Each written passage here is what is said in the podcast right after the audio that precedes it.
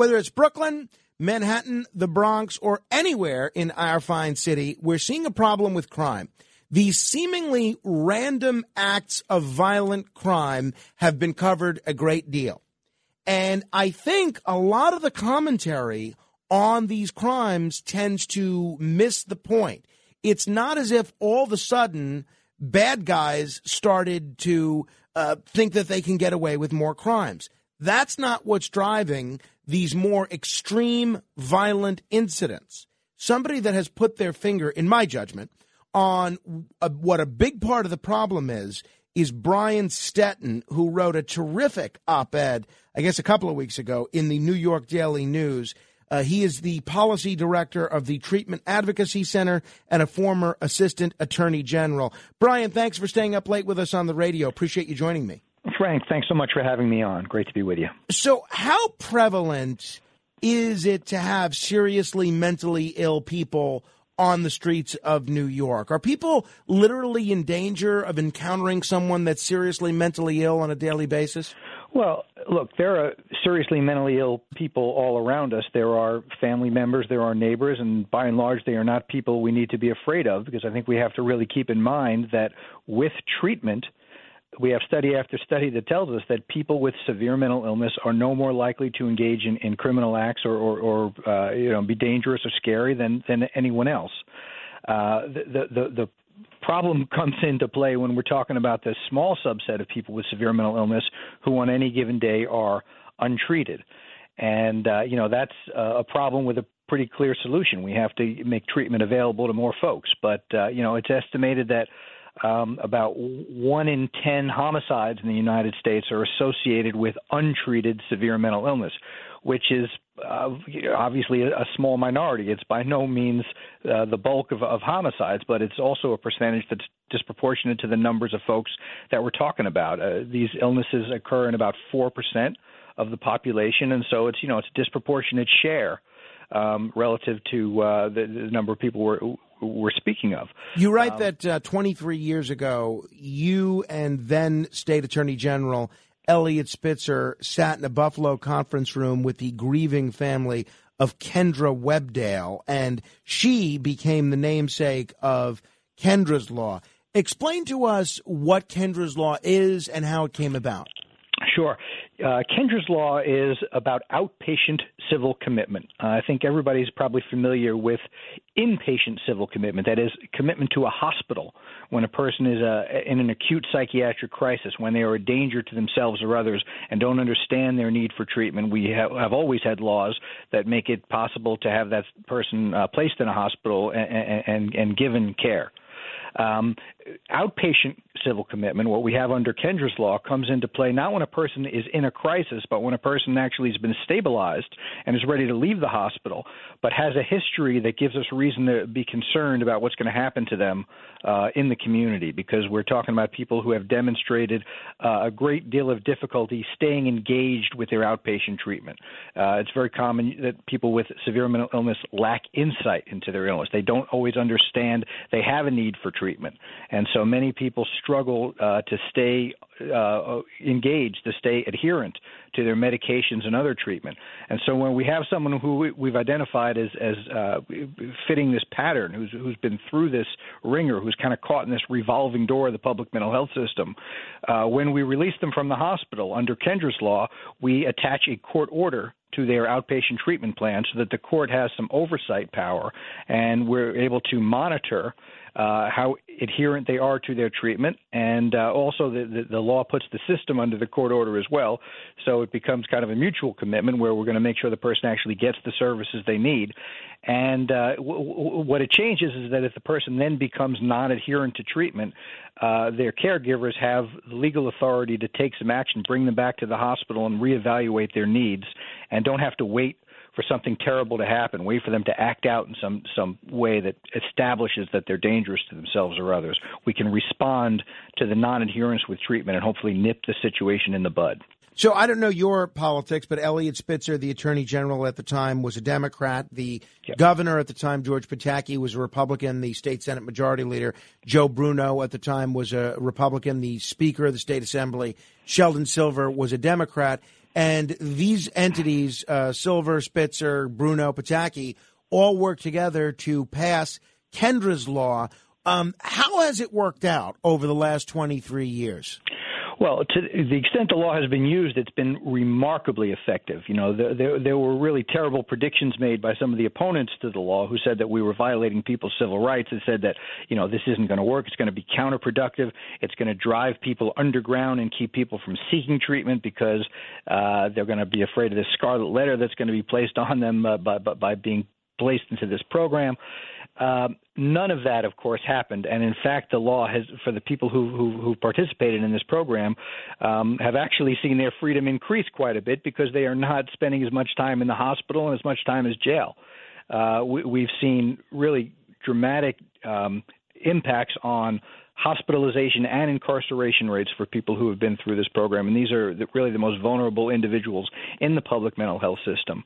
Um, people who just rack up staggering numbers of hospitalizations. And look, it's not a magic wand. These are still people who struggle a great deal and, and, and, and will inevitably wind up back in the hospital from time to time but um, the, the, the research is very clear that the not only do they get hospitalized less often, when they do go in, they they get out sooner because they go in less acutely ill, and so it's allowed people to you know live the lives of their choosing much more than they would have been able to had they had these quote unquote freedom of, of not being made subject to this law. We're talking with Brian Stettin. He's the policy director of the Treatment Advocacy Center and a former assistant attorney general, also happens to be one of the architects of Kendra's law. Brian, you prefaced your answer to my last question by saying, to the extent that it's been used. Yeah. Am I to understand then that Kendra's law hasn't been broadly used enough in New York State and New York City? Well, I think there are really good reasons to um, to wonder whether it's being used as much as it ought to be. You know, the law has very clear criteria as to who is eligible for it. It's not for even the typical person with severe mental illness. It's specifically for people who have a history of not adhering to their treatment and winding up in the hospital or committing acts of violence as a result of that. And, you know, the goal of the city and the state really should be to ensure that every person who meets those criteria, who has this history, and at this moment are found by their doctor to be unlikely to adhere to treatment voluntarily, every person who meets those criteria should be a part of this program. And the law allows for a court order that lasts for up to a year, but that can be renewed. And there are folks who are going to graduate from the program who are going to develop habits of treatment engagement through the use of this uh, law and will be able to do it voluntarily after a period of time. There are others who are going to need to have this renewed and stay on it for you know years. Uh, it it just depends on that particular person's baseline. Um, and so when we see incidents like you know what happened to Michelle Go in the subway just a couple of weeks ago, um, you, you see an individual who clearly had a history of um, violence and, and, and hospitalization. I mean, he really checked both boxes, both doors that get you into Kendra's law. Um, he, he he he pushes right through. So um, you know, he that incident and many others that we have seen in the news in recent years really give me reason to wonder whether all is being done to ensure that everybody out there who meets these criteria is being identified and, and, and made subject to the law. You, you, mentioned Simon Martial, who you spent a fair amount of time writing about in your op ed for the Daily News, uh, which, if people haven't read, I'm going to link to on uh, my Facebook page, facebook.com slash Morano fan. This is the mentally ill man that was responsible for this uh, horrible uh, subway death. Why, in spite of his history, he was still in a position to push her onto the uh, onto the subway tracks. It, where is the hesitance in implementing uh, Kendra's law? Is it on the part of police? Is it on the part of judges, prosecutors, family members, policymakers? Who is being reluctant to use it, from what you, you know, can tell? Yeah, I, I don't know that it's hesitance or reluctance so much as inertia. it just the, the, system not responding at the moments it has this this opportunity to identify an individual. I think it's just you know people slipping through the cracks more than anybody making a, an ideological decision that no, this person should not should not uh, be part of this program. Uh, I think we're just missing uh, opportunities. You know, every time a person is discharged from a hospital where they, they, they wound up in that hospital because they didn't engage with their treatment, or every time a person is released from uh, a jail um, w- when they wound up in jail because they didn't engage with treatment. That is an opportunity to identify someone who meets the criteria for Kendra's law, what we call AOT, assisted outpatient treatment. And um, it's clear to me that not every hospital in the city, uh, not every jail in the city is is uh, taking advantage of those opportunities upon discharging folks to analyze whether that person meets the criteria and, and, make sure they become part of the program if they do. And so I really think the answer and the solution is going to be just in terms of putting procedures and protocols in place to make sure all these folks get evaluated at these junctures where they're being discharged from these hospitalizations and arrests. Is it difficult to navigate concerns that some people might have about civil rights? Let's say I'm uh, schizophrenic and I don't want to take my medication. Is it difficult for you or anybody to force me to take my medication? Well, it, it's appropriately difficult. You know, the law is, is, is designed to ensure that we're not going to impose this lightly. Uh, there are a certain uh, a number of things that have to be proven in court to establish that a person meets the criteria. Uh, this evidence has to be presented to a judge and proven by clear and convincing evidence, which is a pretty high evidentiary standard in a civil case. And uh, of course, the person gets counsel and they have an opportunity to uh, challenge the evidence that's presented, even present their own expert witness. If they have a psychiatrist that says no, they don't meet these criteria, the person gets that opportunity, uh, and so you know they get their day in court, and that's how we ensure that we're not going to trample over anybody's rights, and that's certainly an important part of how this works. Here in New York, uh, there was a lot of attention paid during the De Blasio administration to something called Thrive NYC. Now, this program has been um, it's become wildly unpopular, so much so that uh, Eric Adams, when he talked about his recent mental health initiative, he made a point of not calling it Thrive and uh, calling it something different and saying formerly known as Thrive New York City.